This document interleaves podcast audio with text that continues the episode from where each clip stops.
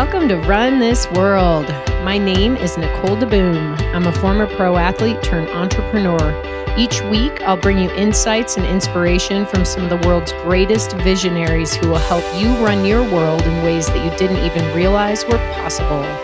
All in the framework of the amount of time it takes for the average person to run a 5K. That's 36 minutes and 38 seconds, give or take a mile. We often go long, so get ready. Thank you for spending some time with me today. Now let's get this workout started. Hey everyone, I hope you're having a great one. So it's early in 2019, and I am already fresh off to my first big adventure of the year my second annual Costa Rica surf and yoga retreat put on by my friend, the legend, Colleen Cannon of Women's Quest. I've interviewed her before. If you just search the word watermelons and women will save the world, you will find that podcast. Um, I am pretty sure you are all right now somewhat envious and wishing you could join me. I uh, I will let you know when registration opens for 2020. It is not free. You will need to save up, but these kind of experiences are totally worth it. I actually never would have predicted that I would do this retreat more than once. I figured, um, I guess when I signed up last year, I just wanted to learn how to surf. So I figured it'd be like a one and done kind of thing, like having one kid, right? One and done. But uh, the experience was just so powerful last year. It was such a surprise. It impacted me much more profoundly than I expected. In I don't know, in two in a lot of ways, but two big ways. Emotionally, it was a huge break, a big release from my real life, maybe even like a little bit of an escape. Um, and I've never really done that before. Just like truly let myself go somewhere alone as an adult, you know, and relax and truly enjoy. And those of you who do this, you're already enlightened. So thank you. I am now in your crowd. Um, but secondly, it was the surfing. Oh my gosh, the surfing. I am not a surfer, but I am an adult woman who learned how to surf last year. And then I couldn't stop dreaming of standing on a board again and I, I'm I'm so excited and like nervous to do it again this year. But I guess my point is that I'm starting the year out right. I'm taking an immediate break. so, um, you know, I was thinking about this and it kind of hit me. It takes work to become the owner of your own life to be able to make decisions like this that will help lead you to growth, strength, and empowerment. You actually have to practice making decisions that are the best for your well being, not at the expense of other people, of course, but sometimes they're still really hard decisions to make because it's so ingrained in us that we need to be taking care of so many other people or keeping our bosses happy or, you know, our family or whatever it is. And I will let you know right now that leaving my daughter for 10 days is no joke. I'm like, I'm a little bit sick about it, but I know the experience on the other side will be so transformative for me in whatever way it's going to be this year that I must do it. I must. So I am. Today's guest, Heather Caplan, is a dietitian, a running coach, a woman who has struggled and overcome. We talk deeply about our relationship with food, eating, body image, and more. And at one point, she says, I felt like my life was running me instead of me running my life. And that's the switch that needs to change. And that's what I was talking about earlier. That's what we focus on in today's podcast how we can take, con- like, we can take control of our lives. You know, in Heather's world, this is focused on on the often difficult emotional relationship with food and eating as it as it relates to our relationship with our bodies. So as women primarily and men too, of course, you know, but we we really understand how emotional this can be. So Heather and I talk about diet culture, intuitive eating, cool philosophy. We talk about weight, scales, and habit, and obsessive eating, and finally, how to retrain your brain. So please note that Heather is also a podcast host. So she's a pro. she's pretty awesome. You're going to have to check out her show. It's called RD Real Talk. She gets down and dirty in every episode on something relating to food and eating and nutrition. Um, before we start, please head over to skirtsports.com. Pause this episode, head right over there. Or if you're in Boulder or Colorado, make a trip to Boulder and pop into our Boulder store on 28th and Pearl Street and take advantage of the 20% discount that I am personally giving you just because you listen to my podcast. Um, there'll be a few restrictions, like I don't think you can use it on super steep sale stuff and all that, but but you can definitely use it on the newest, latest, and greatest. And we are launching new styles, prints, colors, and so much more very soon. Big notables this year are a new collection made especially and specifically for women who wear sizes 1X, 2X, and 3X. And a killer swim collection is landing in February, so make sure you use the code RUN20. All right back to the show. It is time to bring Heather Caplan on. So, hey, Heather. Hi. I just turned on my podcast voice. Can you tell? I could tell it's a great podcast voice. hey, thanks for coming on today. I know, uh, hey, we're both running around like crazy and it's the holidays and busiest time of year, and yet we found time to get yeah. together to talk about this thing called food. yes, here we are. Um, let me just start out by maybe having you explain what you do for a living because as i mentioned when we were chatting a little bit before we hit record here you have about seven different titles next to your name and and uh, maybe you can explain a little bit of your background and how you came to do what you do today uh, yes, it is always a struggle to explain my job. So sometimes I just narrow it down to whatever I feel like talking about that day, depending mm-hmm. on who asks. Um, yeah, so I am a business owner. I'm a registered dietitian. I have a private practice. I have a podcast. I have a nonprofit. I do one on one nutrition counseling. I used to do run coaching, but I don't anymore. And um, I do some freelancing. So given any week, my schedule looks different, um, but I like it that way. So it keeps me happy. Awesome. And well, here's the other thing. You're you also left off that you have a one year old. yeah. Uh, yes, I'm a parent. So I have an almost one year old, very close to being one. Um, and yeah, I did a couple of different jobs that brought me to this place, but I've known for a while that I wanted to be an entrepreneur and kind of carve my own way. So I've been doing that for about the last two years. Well, it's so cool. Um, you reached out a while ago and your email just kind of got buried and I found it again. I thought, yes, we've got to talk about this one topic in particular called orthorexia, which we're going to get into here in a minute. But when I started digging in more to the kind of work you do, the philosophy you have about healthy living, um, I realize that it isn't just one topic we're going to hit on.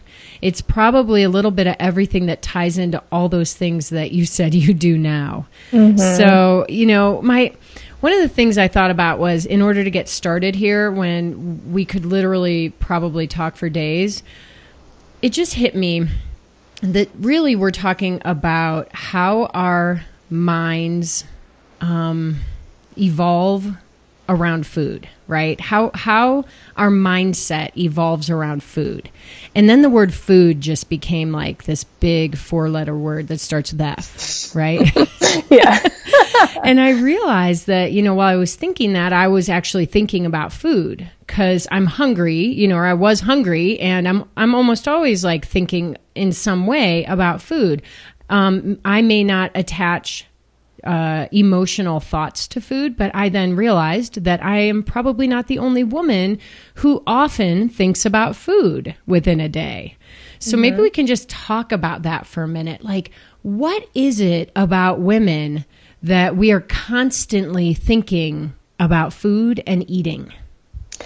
Well, I will say that I think probably both genders are affected by this, and we probably do a little bit of a disservice to men who are also thinking about this a lot by implying that it's only our gender. But that being said, women are disproportionately affected by diet culture and the idea that we have to aspire to the thin ideal and we have to do anything it takes to kind of change our bodies to be acceptable in society. I think we are disproportionately affected by that. So um, I think that's a lot of what leads us to this kind of preoccupation with food that you're describing, whether that's related to chronic dieting, eating disorder, or just kind of generally existing as a woman, right? So um, I think that's part of it. And like, just kind of an example of that is I'll hear people say, like as a woman i feel like i can't eat as much as other people at the table because it seems less ladylike or less societally accepted for like a woman to have a big appetite. And we could use that metaphor in a lot of different conversations, right? But for the sake of sticking to to food, um, I think that's a lot of it. Like we just kind of exist in a culture that focuses um, much more so on women's appearances and their acceptable or unacceptable habits than men. So we get affected by that. Well, that's true. And you know, here's another way to look at it is when you think about food a lot, is that necessarily a negative thing? It depends on how you want to phrase that, I think. So we could definitely be in a situation where there's a lot of morality assigned to food and our behaviors, and I do see that pretty often. Um, but that's not true for everyone. So I think if you're constantly thinking about food, it could be that, like you said, you're hungry. So if you're a really active person and your energy output is really high and you have high energy needs, that just might be a reason you're thinking about food a lot. It might be kind of hard for you to meet those needs with the standard like three meals and snacks in between. Um, but then for other people, which is kind of more the work that I do, it can be a chronic underfueling. So our body's response to what I'll call like starvation mode, I didn't make that term up, but the kind of state of being that we're chronically underfueled and not getting enough energy, it's a survival instinct to be thinking about food. It's our brain's way of saying, I need food. So, like, where can we find it? You know? So, can you be at an unhealthy weight, like overweight, and be in starvation mode? Well, first, I will say that I, in the work that I do and in weight inclusive dietetics, we don't attach health to weight. So someone could be in a larger body and that doesn't mean they're unhealthy. So I wouldn't say that anyone is at an unhealthy weight unless we have a really good sense of their weight history and where their weight has fluctuated and what really seems healthy for their body. Um, but yeah, absolutely. I think you can be at any body weight and be preoccupied with food. It all depends on your lived experiences and how you've maybe dieted or not dieted, had an eating disorder or not had an eating disorder, um, and kind of like how you experience stigma or um, other like stigma basically in the world of what you're living in. So people in a larger body might be thinking more about food because they feel like they aren't allowed to have as big of an appetite as someone in a smaller body where it's more acceptable for them to be eating all the time. Ugh. I this is so crazy because it's so beyond actual food and eating. I mean, it, right. it's go, we're going into society you know, we're going to the way bigger picture to start out, I guess. And mm-hmm. when, you know, at the beginning, you kind of mentioned diet culture. And I know on, you know, on your website, you say you're an anti diet dietitian and you don't assign weight goals to people necessarily. And, um, and I, I love the sound of this, but I don't quite understand what it all means. Sure. So, an anti diet dietitian is saying that we as a whole, like kind of this, this sector of dietetics, don't believe in weight loss diets because they're proven to be ineffective. It's a lot of the research shows that one to two thirds of people who lose weight will gain it back and will actually gain more weight than what they lost. Um, so, that gets us into what's called weight cycling, where someone who has been a chronic dieter loses weight but gains it back and loses weight and gains it back. And so there's kind of that yo yo effect, um, or yo yo dieting is kind of a more better understood term. Um, and that's where we see a lot of the health risks come in of people who have kind of weight cycled up and down, up and down, up and down. Um, so not only are weight loss diets not effective, but they can actually be harmful to health if we see that weight cycling happening. Um, so that's why you kind of see this movement in dietetics towards an anti-diet approach, which means that we don't believe in weight loss diets because they're proven not to work, so it feels unethical to assign that to somebody. Um, but that's not to say that we don't believe in medical nutrition therapy. So there's sort of a misconception around the term mm-hmm. anti diet. Um, and there are certainly situations in which a medical nutrition therapy diet, so something like um, helping people manage their diabetes or going on a low FODMAP diet temporarily to help with IBS, you know, something like that is a different realm. Um, but it really is referring to that acknowledgement that weight loss diets are ineffective and trying to manipulate someone's body weight has largely been proven ineffective. So instead, taking an approach where you can see someone as a whole human and assess their needs and understand their health goals instead of imposing our own onto them. And from there, just working with them to develop a healthier relationship with food. So, okay. Love all, I mean, this, this all makes a lot of sense, right? Mm-hmm. I have experienced trying various weight loss, you know, uh, regimens in the past, a long time ago, actually, because if we get into our personal stories, I actually feel pretty healthy with my body and food and eating at this stage and age, mm-hmm. but I wasn't always. Um, pretty much, if you're listening right now, you're listening. If you're listening, you're listening. I know you're on.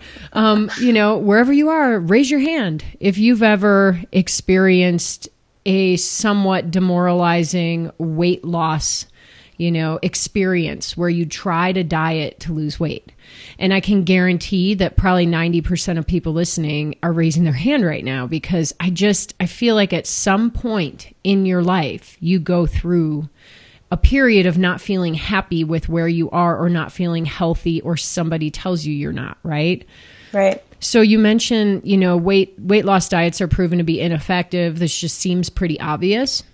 Or there's like a honeymoon period and everyone seems so happy and then boom, it, you know, a year later back to where you were or worse.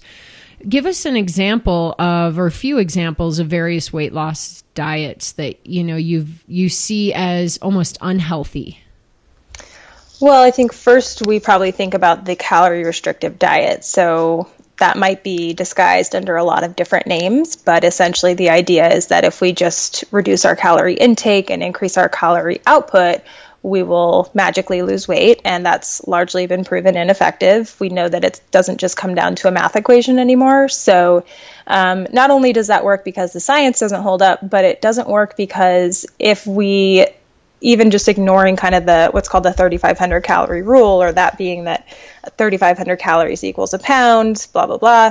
Um, we also just see that if the body goes into starvation mode like i was referring to earlier where we're restricting and not getting enough energy to maintain our bodily systems um, that's a form of stress. It causes a stress reaction. And so it's not sustainable not only like psychologically, um, but it's physically not sustainable. We can't really just keep eating less and less and less. And if that does happen, it often ends up being a clinical eating disorder. So it kind of starts to mess with our psyche. Yeah. Um, but yeah, it's just not sustainable for someone to restrict, which is why even if a diet is, I'm putting air quotes around effective for a little while and someone does lose weight, um, and I'm sure there'll be people here who also are listening and thinking, yeah, I, I lost weight on a diet, it worked for me. Um, but I always challenge that definition of it worked or it was successful. You know, how long were those new habits really sustainable? Um, and some people might say they went on a diet and maintain some of the habits that they learned through changing their eating patterns and their exercise patterns, and that has been sustainable. So I'm sure sometimes there are kind of more health promoting behaviors that someone is able to sustain because they feel good. So they might have learned something about themselves and been able to keep that as part of their routine. Um, but my guess is that 100% of the diet does not stick around, maybe yep. just little bits and pieces of it. Um, some others that come to mind that are a little more trendy right now are like the ketogenic diet or the paleo diet or the whole 30 diet, which is supposedly not a diet, just a lifestyle. Um, so those are kind of the the trends, um, and those will say, you know, we're not a weight loss diet. We're just changing the way you eat so that you can lose weight. Um, not focused on the numbers, but they are focused on removing something. So even if it's not specifically calories, it's removing specific food groups or significantly cutting out specific food groups, and even that is rarely sustainable for somebody. So tell me why, like this word restriction keeps coming up, removing mm-hmm. things. Yeah. Why can't that be sustainable? Well, I think in most cases we're restricting to the point that it's unhealthy. So again, if we are eating a really low calorie intake, it's probably less than what our body needs. So that's eventually going to be unhealthy for us. If we're restricting certain food groups, we're missing out on a lot of specific nutrients. So each food group brings a lot to the table, so to speak.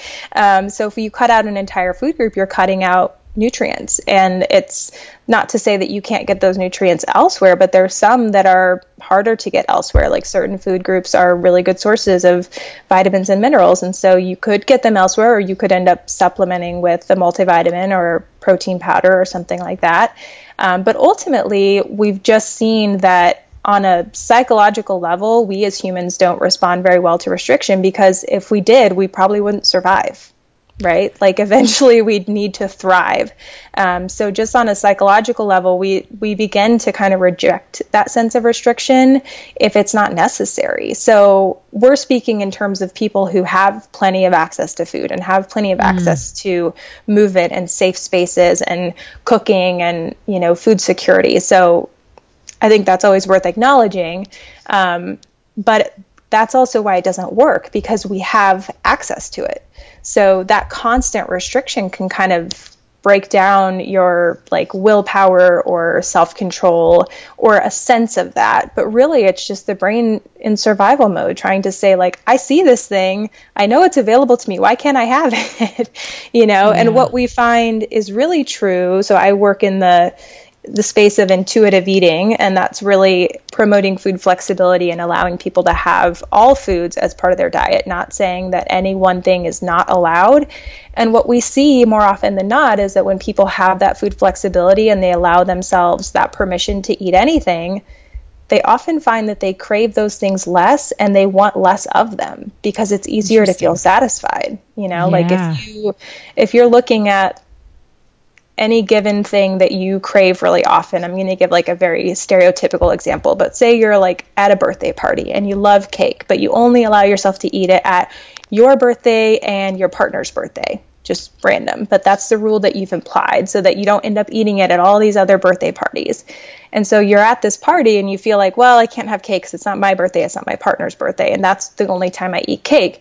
But then at your birthday or your partner's birthday, chances are you have a craving to eat the whole cake. Like it doesn't feel like one piece is going to satisfy you because you know you've already placed this restriction on yourself. And so there's that like threat of deprivation already present and it feels like I just want more. And then that's what people kind of respond poorly to is this idea that well, when I have one piece, I want all the pieces. I'm like, well, that probably wouldn't be true if you were more flexible with it. So that reminds me of addiction. You know, I mean, my history includes um, abuse with alcohol. I couldn't just have a drink. I had a lot of drinks when I drank, you know. Mm-hmm. And I loved watching the people who could have one or two drinks and be fine. And I wished I could be that person, but I couldn't. So in my world, I had to end that relationship. But yeah. you can't just end a relationship, you know, with food because you need it. and so right. therefore beca- begins this dance, right? You talk about like restrictions that are not sustainable. The first thing that that um, you know crossed my mind was you know the food group of like sugars and sweets like mm-hmm. you know many arguments could be stated that that is not something that is generally could generally be considered good for you and you know maybe within reason so there's this whole concept of anything in uh, what's the what's the uh, phrase again well, anything moderation. in moderation. Yeah. yeah. So, like you're saying, if you allow yourself, if you're truly a sugar addict and you go to the birthday parties and you say, you know, I, I am going to try this intuitive eating and be flexible so I don't eat my whole cake on my birthday. Um, so I'm going to have a piece. But then, because you have this sort of addictive way about you with that one particular thing, what there's like fear involved, right? So, say you're that person, you eat the piece of cake, but then the whole rest of the party, you find yourself going back into the kitchen to sneak another small piece till you've eaten a huge amount of cake. Like, how do you actually change that behavior so people don't have to live in fear and restriction at the same time? Yeah, well, I'm so glad that you brought up like the difference between a substance addiction and food. So I think we see a lot of fear mongering around sugar specifically, calling it a food that we can be addicted to. Um, that science doesn't hold up for what it's worth. so when you look at those studies and you correct for restriction for people who have restricted sugar versus people who haven't, there are no signs of addiction.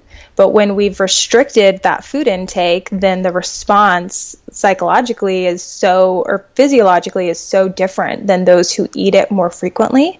Um, so while there's sort of that comparison, I find it really irresponsible for journalists to say, or even studies that have said, oh, clearly there's um, something similar to addiction here, because I think that generally disregards the severity of substance addiction is like you said you can live your life and not have alcohol because you know that's what's most important to you right so you've made that choice for yourself but that's very different than food um, so I think it's important to draw that line. But then for the person who feels like they are addicted to sugar, um, I would have a lot of questions around, you know, how often have you tried to restrict it? How many times have you gone on a diet where you've told yourself you're not going to eat sugar anymore? Um, how often does that cultural message play into your behaviors? So, how is that feeding into your thought process around sugar? Because if we convince ourselves that we're addicted to sugar, it does feel very scary to be around it or very scary to think about giving yourself permission to eat it because then it's like, oh, clearly I'm addicted to it. I'm just going to have so much. And then we kind of play into that story whether we realize it or not. Um, but when people practice this flexibility with sugar or with any other food, I mean, I've done this, it's kind of called food exposure therapy. So we've done this a lot, um, where the more permission you give yourself to enjoy those things, the more you realize that you you do end up balancing it out because ultimately we do know that if we had nothing but sugar all day every day we wouldn't feel great right? like that wouldn't feel good for our energy levels and our gut and our body as a whole. And we know that. So ultimately, when we can kind of be more in tune with what our body is telling us and how we respond to our food intake, then it's and we balance those things out um, and we consider both emotional and physical health, then everything does kind of end up being in moderation just naturally. And wouldn't that be like amazing if we could get there? So yeah. I mean that's let's let's let's stop pause this for a moment because I mm-hmm. want to get us back to how can people reframe to get there to a place of like lovely acceptance, right? And moderation and intuitive eating. But I want to ask how you got here because yeah. I know you're very open about your own personal journey in this world and that you are, you know, also someone who has suffered from some of the things that now you're able to teach even better. Right. Yeah. So were you always like uh, interested in this world even as a kid? Well, I will say that I became interested in nutrition in high school um, because I was dieting in high school. So, of course, I was interested in nutrition. Um, I actually had planned to go to college and study architecture, which I don't think would have been a good fit for me. So, I think it all turned out fine. Um, but I got to school and had been gradually losing weight, although I didn't, I wasn't really totally aware of that because, like, 18 year olds, how self aware are we? But um, I got to school and I remember telling my advisor, like, yeah, I applied for architecture, but I'm also kind of interested in nutrition and I know there's a program here for that. So she signed me up for a nutrition class my freshman year. It was my first semester. And I, I think I said, you know, I want to help people lose weight because I've lost weight so clearly. I can help other people do that. Like that was my very arrogant, naive mindset. And I go into this nutrition class, and the first thing we start talking about is calories and food nutrients like carbohydrates, proteins, fats, all the macronutrients, all the micronutrients. And it quickly became an obsession for me. And I remember thinking at one point that semester, I feel like I know too much. And that won't be true for everyone. Someone else could go study nutrition and not develop an obsession with it. But because of the state I was in, and because I was already gradually losing weight, which means I was not taking in enough energy on a daily basis. I was purposefully restricting my intake. Um, that becomes an obsession. So there's actually a really interesting study that was done. I always get the time frame wrong. I want to say it was sometime in the 50s. Um, it's called the starvation study, just sort of in passing. That's kind of what people call it. That's not the title of the study, but if you look up the starvation study, you will find it. Um, and it was looking at this preoccupation that develops this preoccupation with food that develops in response to restriction. I mean, I looked at food websites, I looked at cookbooks all the time, I was studying nutrition for my degree, like it was nonstop. And it would only be until like it was years into my career before I recognized that that is what we now refer to as orthorexia, which is an unhealthy fixation with healthy food and healthism or an obsession with being healthy. Um, and the irony of orthorexia is that often it leads people into a pretty unhealthy state. So that's how I got into nutrition. Um, but I, I struggled with that most of college. Um, I did kind of start to reverse the trajectory. So I, I lost weight most of my freshman year and then gradually gained weight, um, getting back up to a healthy weight in my early 20s. But it took a long time because I didn't know what was going on, and everything I was studying seemed to validate and justify my behaviors, mm-hmm. which was really problematic. Yeah. Um, so, yeah, it took a while for me to recognize that. You know, it's um if we go back again to when this all started. Where did you grow up? I grew up in New Mexico. Oh wow, okay. And you you have made your way to the East Coast by now in life? Yeah, I went to school in Pennsylvania. So Got it was a big big transition. Yeah, totally. So, why were you already dieting in high school and how early does this diet culture begin for girls these days? Well, we've seen, so I work more in the eating disorder space now. And I mean, I've heard some clients say as early as five they oh. remember going on their first diet. Um, I, my Lane 9 project co founder, which we might talk about in a little bit, but my co founder Alexis is a school teacher. She works in kindergarten. She hears her students talking about diets. Um, so it starts really, really early. And, and why? Does it start with the mom? I don't know. I mean, I couldn't pinpoint exactly because I don't want to make assumptions, but I think it's just kind of our culture at large. I think it is, like we said earlier, you know, the, this culture around diets disproportionately affects women and is disproportionately targeted at women. Um, so I think that's part of it. There has been a little bit of research in the eating disorder space showing that some people are genetically more likely to have an eating disorder. So you could have a group of friends who all go on the same diet together, and maybe out of the four or five of them, only one will end up with a clinical eating disorder, um, kind of triggered by those behaviors. So I will say that I had pretty low self esteem in high school. I mean, I played sports, I was on the soccer team. So luckily for me, I wasn't on a sport that emphasized appearance very much. You know, it wasn't track and field or cross country where you're kind of assuming that if I'm leaner, I'm faster. I didn't have that thought at all.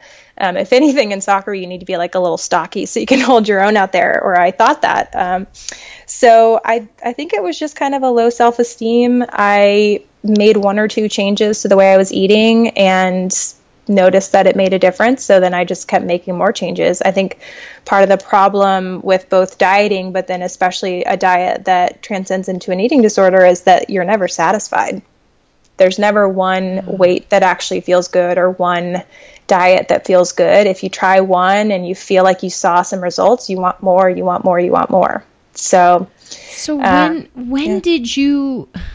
You said by the time you were in your twenties, it was sort of still weight focused, but when did you finally become healthy with how you looked at food and I don't know your philosophy on eating? When did that become actually healthy?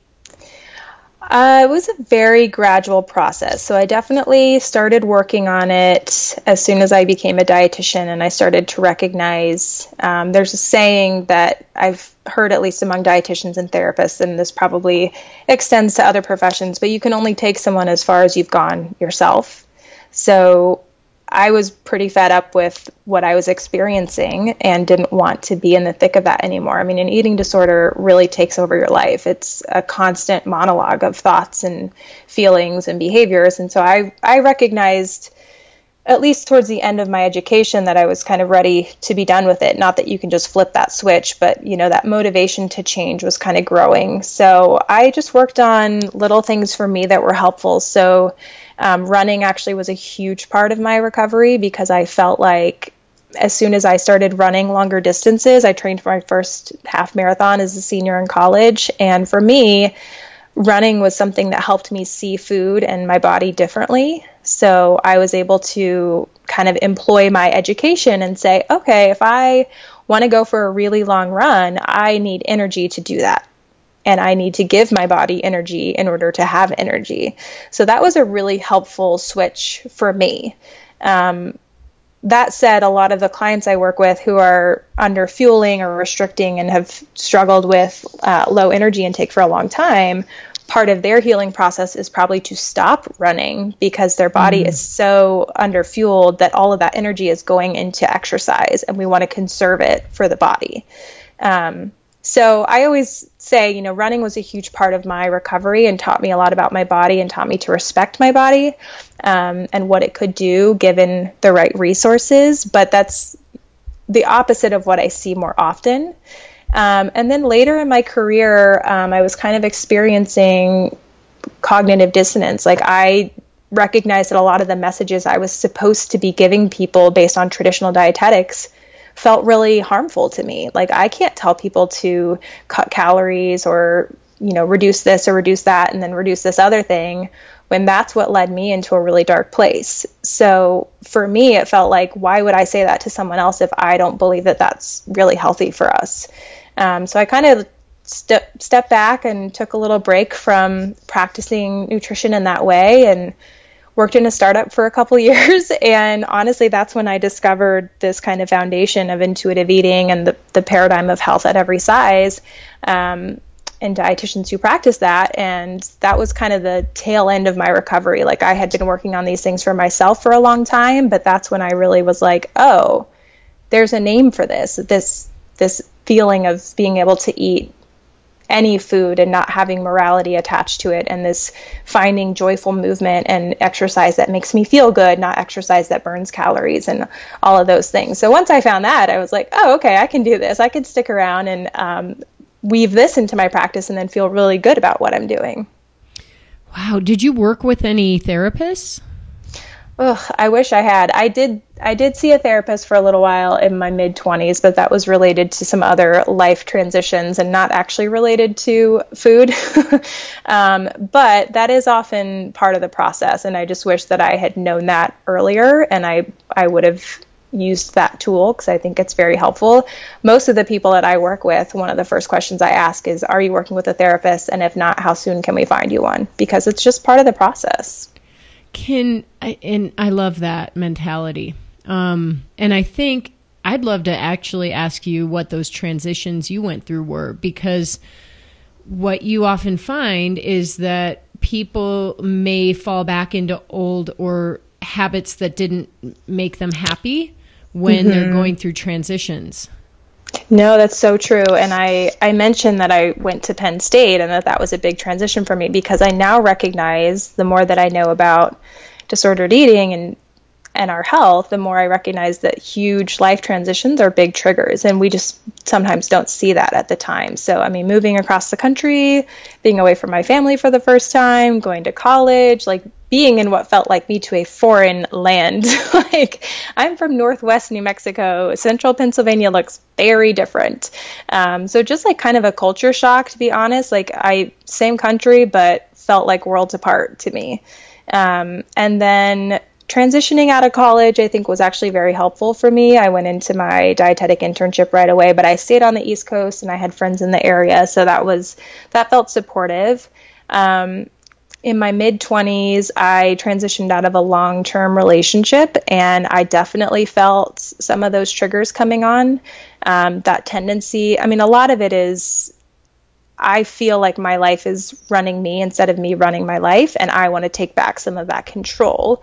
And instead of acknowledging feelings of anxiety or maybe depression or um, just kind of in a discomfort with where we are personally, instead of acknowledging those things, we grasp for control somewhere else. And we feel like food or exercise or both are things that we can control, but it's a false sense of security. That's really well said. Um, okay. Well, that actually makes me feel like how much pressure do you have now to live up to your own philosophies that you, you know, help other people grapple with? Yeah, and I think that's something I struggled with a little bit initially, so I didn't talk about these things as much. I think again when when someone is as open as I am about my story because I think that's really powerful and I think the one of the best things we can do for each other as humans um, is to share these stories and share what we're going through but at the same time it has to be something that you feel healed from or you feel strong enough to discuss, right? Like if you're going to get feedback about this or someone's going to ask questions, you need to know that you're strong enough to to provide those answers and maybe provide support for someone else. Um, so it wasn't something that I talked about for a really long time. And when I did start talking about it, I started blogging about orthorexia and my experience with it. I started blogging about being a dietitian who had an eating disorder in college. And the main thing that I noticed was everyone else saying, I went through that too. So it became a little bit easier to start kind of sharing what I had gone through because I knew for sure I wasn't the only one. And then I thought if I can help someone else feel that way, then it's all worth it. Um, at this point, I do share food photos and food stories and stuff on my Instagram for my podcast because that's kind of where I know my I don't share it as much on my personal account, so I share it there. Um, and I kind of will share little snippets of like intuitive eating stories or memories from college and stuff like that associated with those food photos. And I feel no pressure at all to live up to an ideal because I think that's, I'm not living up to an ideal. I'm not trying to create an ideal eating situation or an ideal eating pattern. I'm just eating how I want to. so to me, there's nothing to live up to, you know? And then if it was something I was still struggling with, I think I would be open about that in a way that felt okay to me. Um, but when I was, when I did kind of notice some of those triggers, like going through those life transitions, going through relationships ending or new relationships starting or a move or something like that, I'm strong enough where I am now that I see those triggers and I might hear that voice in the back of my head, but I'm like, mm, nope, you don't get to win. You're not part of this story. Um, but that's a lot of the work that I do with clients is starting to recognize the difference between that voice and your own healthy voice and kind of learning to recognize what's good for you. You know, it reminds me of, you know, what you learn as an athlete and this phrase of listening to your body. Mm-hmm. And the mind body connection is so strong. And l- seeing the signs before they blow up into something huge and before you get injured, you know, or before you get overtrained. Exactly, exactly. Which is why I love working with fellow runners because I'm like, if I can't reach you on a food level yet, I can reach you on a body level. I can talk to you about running and how you know your body and you connect to your body and you're willing to rest when you're injured. But being malnourished is an injury. It's a form of injury to the body. And mm. so I just have to like shift someone's perspective to understand that. Yep. Let's talk about the different, maybe kinds of eating, disordered eating that's out there mm-hmm. so people can understand a little better. I, I think most people have heard of anorexia and bulimia but mm-hmm. those can't be the only two disorders. And if they haven't heard, maybe you can educate a little bit. Yeah, so those are the two that people seem to be most familiar with. So, anorexia um, is a restrictive eating disorder in which people typically eat a very low amount on a day to day basis. Um, and the kind of the prominent feature is a really intense fear of weight gain and body dysmorphia.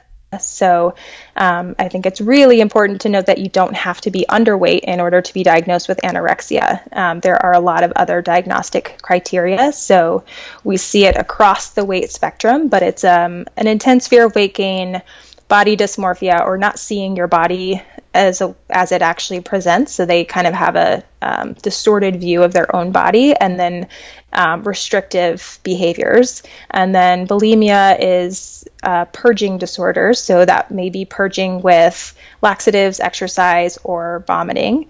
Um, there are kind of different types of bulimia as well, but we don't have to get into the nuances of that. And then there's binge eating disorder, which is a relatively new disorder in the diagnostic criteria. Um, and that is binge eating is defined as something where you eat more in one sitting than you maybe normally would, or is kind of like a normal amount for someone. And I struggle a lot with that word normal, but it seems to be how people understand the definition of it.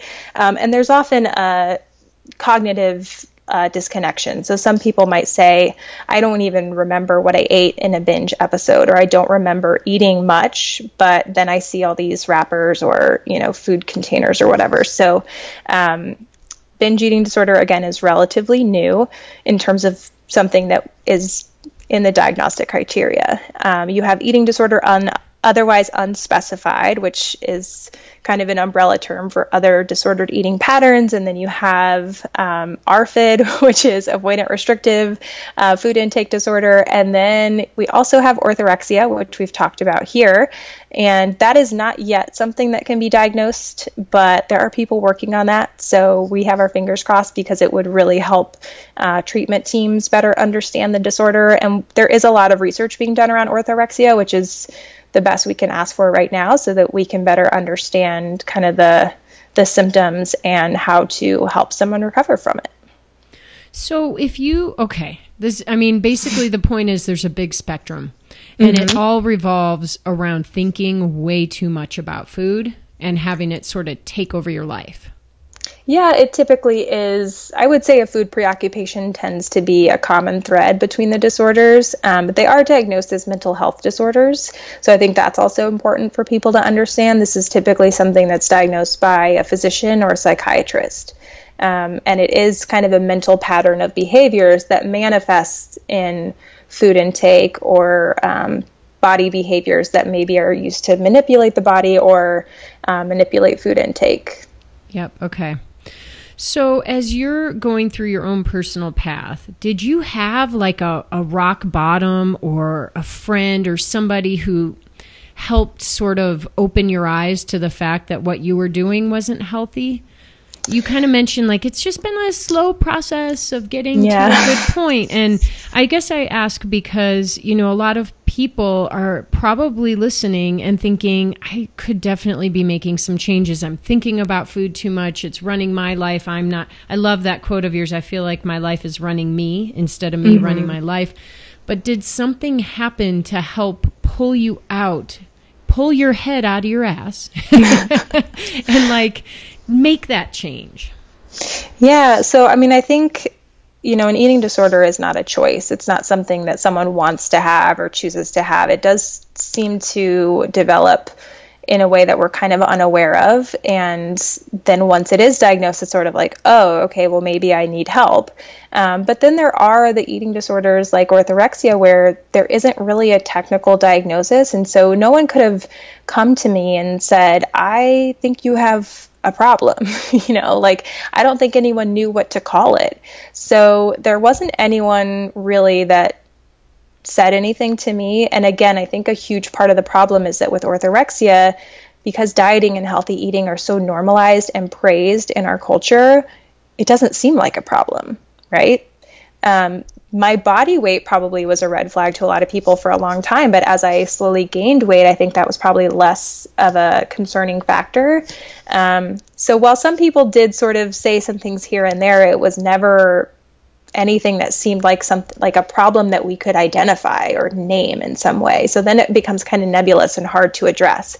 Um, but the turning point for me was really that I I stopped getting my period right before I went to college. So it just went away. And I didn't know what that meant. And it seems like all of my healthcare practitioners at the time also didn't know what that meant. So I would go in for annual screenings or physicals, or when I would have a sore throat or whatever, and you fill out the form. And the form for women is always when was your last menstrual cycle? And I would say either I don't know, or I would put like June of whatever 2004 when I graduated high school. Um, and so the first question was always, Are you pregnant? I'm like, Nope, pretty sure I'm not pregnant. Um, and then it was, Okay, well, do you want to go on birth control pills? That will help you get a period, which is sort of true, but it's a fake period. Um, so after six years of that, of going on and off the pill, but really feeling like I at least could acknowledge at that time that it was a band aid. It was not fixing anything, it wasn't helping anything heal um, I wondered about whether I'd be able to have kids or not. And there wasn't a lot of information about this at the time. So now we have a book by Dr. Nicola Rinaldi, and we have Facebook groups, and we have the nonprofit that we've created to try to help people become more educated on this. But at the at the time, I had no language for it. I had no vocabulary for it. So all I knew was I wasn't getting a period, and that didn't seem very healthy. So I eventually asked one of my practitioners, I think it was a nurse practitioner, I said, Am I infertile? And she said, Well, taking birth control won't make you fertile, but I don't know if you're infertile. Like, w- there's no way to know until you start trying to get pregnant, um, which I was 22 or 23 at the time, so I was not interested in it quite yet. Um, but that scared me a lot. And I also knew from my education that if I wasn't in a healthy hormonal balance, I probably wasn't building bone mineral density because that's the age where we do that. And our hormones, our reproductive hormones like estrogen, help with that. Um, so I got really scared that I wasn't going to have strong bones and that eventually I would not be able to run anymore. And it just kind of spiraled from there. So that was really my turning point. And again, I wish I had asked for help or thought that that was I wish I had realized that that would be necessary and that there were people that I could reach out to. Um, but because I didn't really have a name for it or a label for it or whatever, it just didn't occur to me to do that. Um, but it did occur to me to start eating more and start working on my own patterns and behaviors so that my body would be healthy again. Yeah. No, this is good stuff. I mean, really great self introspection because you could have gone the opposite way. Yeah. So it, yeah, it could have been like, okay, well, I accept this as my truth. So yeah, here we are. exactly. Um, and look at you've got a great little baby now. Yeah, so guess I what? you can turn it all around from what your perceptions are.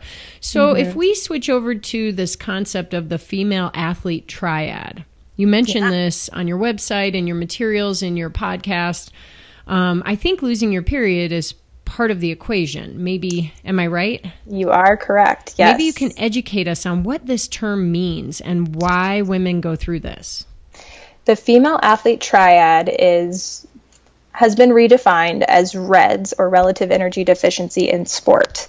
Um, and that's to address that it affects both genders. So it does not just affect females. However, the female athlete triad specifically is three components, as you may have guessed and it's low bone mineral density or loss of bone mineral density, um, low energy availability, and loss of period or loss of menses. Um, for younger athletes, the loss of menses could be replaced by delayed menarche. So, um, if they haven't started their period or haven't gone through puberty by age 16, that's primary amenorrhea. Um, and then if they have started their period but they've lost it, so it's just doesn't show up every month anymore, um, that's secondary amenorrhea. And there are a lot of different causes of secondary amenorrhea, pregnancy being one of them, lactation being one of them, uh, PCOS. So there are medical things that we want to rule out first. Um, but if those aren't the cause, then we are kind of left with, um, or there are also, I should say, tumors um, that can cause hormonal imbalances. Um, but say that all of those things had been ruled out, then we're kind of left with what's called hypothalamic amenorrhea and it's again low energy availability. Um, so our hypothalamus is not producing the hormones that we need in order to have a regular menstrual cycle. Um, and so the female athlete triad often presents or is kind of easily identified by that lack of menses, and then that means you have the other two components. You have low bone mineral density, or you're losing, you are probably losing bone mineral density, um, and you have low energy availability, or you're not taking in enough energy to account for your activity level. Um, so while we see this with athletes, um, people who identify as athletes who are in a competitive sport or competing at a collegiate or pro level, uh, we also see it with recreational athletes, who people who are exercising by hobby or just for fun. Um, so it definitely affects all ends of the spectrum for people who are active. You know, it's funny as you were describing that, you hit on women who identify themselves as athletes. And I bet you many of the women listening today are athletes. You're out there mm-hmm. probably on a run listening, but you would not call yourself an athlete. So why do we do that to ourselves? Why do we downplay what we do and who we are? Yeah, I mean, I I see that a lot too. Of like, well, you know, I heard of the female athlete triad, but I didn't think that that was a name for what I'm experiencing because I'm not an athlete. Um, and like you said, if you're out there doing the thing, you are an athlete. Um, and it's even hard for me to really say that. I don't really call myself an athlete, but um, you know, if you're training for something, if you're moving your body in a way that is involved in sport, you're an athlete. Doesn't require payment, doesn't require a contract of any kind. Um, so I think once we can kind of shift that mindset and that identity, we can probably better address our needs. You know, if I think of myself as an athlete, I'm probably more likely to do recovery exercises like stretching and foam rolling and um, sleeping more and hydrating better and fueling and all of those things uh, versus someone who's like, oh, I just I just run for fun. I don't need any of those things, even though I want to be able to continue running, right? I absolutely agree. This might be actually a good time to talk a little bit more about Lane 9, which is your nonprofit, because maybe we can start wrapping it up with things that people can do to retrain their brains. How do you move from unhealthy thinking habits to healthy thinking habits as they apply to food? Well, first and foremost, if you have access to it, please enlist a care team. And by that I mean a physician, a therapist, and a dietitian. Because um, it takes a team to help you recover from this. And it's totally okay to need all of those resources. That is part of the process. Um, if that's not accessible to you, at the very least, try reaching out to at least one of those people, um, preferably the therapist or the dietitian. A physician um, typically is a little less knowledgeable on eating disorders unless it's an eating disorder specialist. Um, so that would be the first step if it's possible. Um, if if not, but also if you've enlisted your care team, I think also kind of reading what you can from helpful resources. So, finding um, blogs by dietitians or podcasts by dietitians that talk about a more flexible relationship with food or a more flexible um, approach to eating instead of kind of consuming information related to diets because that kind of just reinforces those behaviors. Um, but also just kind of taking a step back and acknowledging what you need. So when you think about health, how do you define that? Um, and once we kind of have that bigger picture in mind, how can we take smaller steps to work towards it? So for me, I knew that being healthy meant having a healthy cycle and being able to run as long as I could run, as long as my joints would put up with it. Um, and so that meant, okay, clearly my body is not getting what it needs, so I need to up the energy intake. And what we f- see pretty often is that when people do that and they start to eat a little bit more and they start to acknowledge their hunger levels and they start to address really how much they do need in order to be healthy, we start producing more rational thoughts. So, an, an undernourished brain or a brain in starvation mode doesn't often produce very logical thoughts because we are preoccupied with food. So, we don't have a lot of mental space for everything else. Um, so, again, just kind of taking that step back, seeing how you define healthy and how does that stack up with where you are right now, and then identifying some of those small steps that you can take to get there. And that's enlisting a team, asking for help eating more or maybe eating more variety and letting go of some of the rigid food rules and restrictive um, food habits. And then also just finding a way that you can keep doing what you love. So i'm guessing a lot of people listening love to run just as much as i do and as much as you do. Um, so if that's important to you what's it going to take for your body to be able to do that in a healthy way? And think about kind of how you can work yourself up to that. Well, and in regarding Lane 9, what's the meaning behind the name of your nonprofit? Yeah, so the Lane 9 Project is um, we work to increase awareness and advocate for eating disorders in all levels of sport. So we focus a lot on running because the three of us who started it identify as runners, um, but we have a lot of different sports in the mix. And we're specifically uh, a community for women who are struggling with disordered eating or maybe have been in that struggle and identify with it. And so it's just a community of support. Uh, we share stories online. So on our website, we share um, personal stories and essays, and we have writing prompts every month that people will submit. Uh, so that's lane9project.org. And then we have a Facebook community where we provide support and um, just help people kind of communicate with others who know what they're going through, um, but also just providing resources and um, kind of letting people have a safe space for having conversations about this stuff. Because sometimes, like the words amenorrhea and orthorexia or even eating disorder feel kind of scary to say in our personal circles, but this is a circle of women who know what you're talking about and are happy to have those conversations. Absolutely. I love it. So de- we'll definitely be checking that out. But I also like this idea of what does health mean to you? You mm-hmm. know, how often do you step back and really put that down on paper? I encourage everybody listening to do that. What does health mean to you? What the health? and I think it's important to acknowledge that it's okay to think of health subjectively. You know, we don't have one definition that applies to everybody. So you get to decide what's healthy for you, and you are the only one who knows your body best, knows your health history best, knows what's most important to you. And I think as long as we can think in health, think about health in terms of our emotional, physical, and mental health, and then incorporate aspects of social health and family health and all of those things, it starts to look a little bit differently than just eat healthy, move more, and go to the doctor once a year. You know, that's just one aspect of it. That's a great point.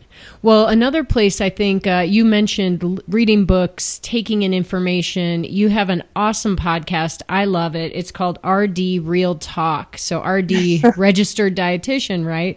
Yeah. However, you don't have to be an RD to love your podcast. It's really for everyone. Thank you so much. Yeah, it's um, we're there trying to share information about kind of these lesser known paradigms, intuitive eating, and health at every size, and kind of helping people have a vocabulary for this stuff. Awesome. Um, well, we will definitely have links for people to connect to all the cool things you're doing. And uh, on that note, I think it is time for us to wrap this awesome episode. So educational and inspirational, and I think gives people good tools you know, to move their lives forward in a positive way. Um, but before we go, I ask every guest who comes on one final question. So that is that if you could give our listeners one final nugget, one little piece of advice to help them run their worlds in a bigger and better way, what would it be? Oh, like plain and simple, you do you. So focus on yourself, don't think that's selfish. Know what's best for you. Do the things that feel good to you. Run in a way that makes you happy, um, or don't run if that's what's making you happier today. Um, but yeah, don't don't be afraid to to do what's best for yourself. Perfectly said. Thanks, Heather. Thanks, Nicole.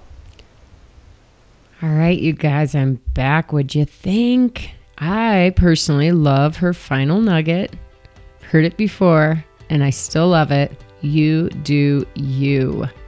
And she backs it up with don't be afraid to do what's best for yourself. If you go all the way back and listen to my introduction again, that's what we're talking about. Don't be afraid to make the decision that's best for you because, in the end, it's often fear that holds us back from many incredible experiences we can have in this one beautiful life. When you let go of that fear and you sink into who you are, accept and embrace yourself, you will definitely find the gold and the magic and all the sparkly fairy dust. All right, for more on Heather Caplan, check out her website, heathercaplan.com. Follow her on social media. Definitely check out her podcast, RD Real Talk. Um, and just hook up with that woman. Learn more. She's she's just a wealth of information. All right, folks, that's it for today. I think you know what time it is. It's time to get out there and run this world. Have a great workout, and I'll see you next week.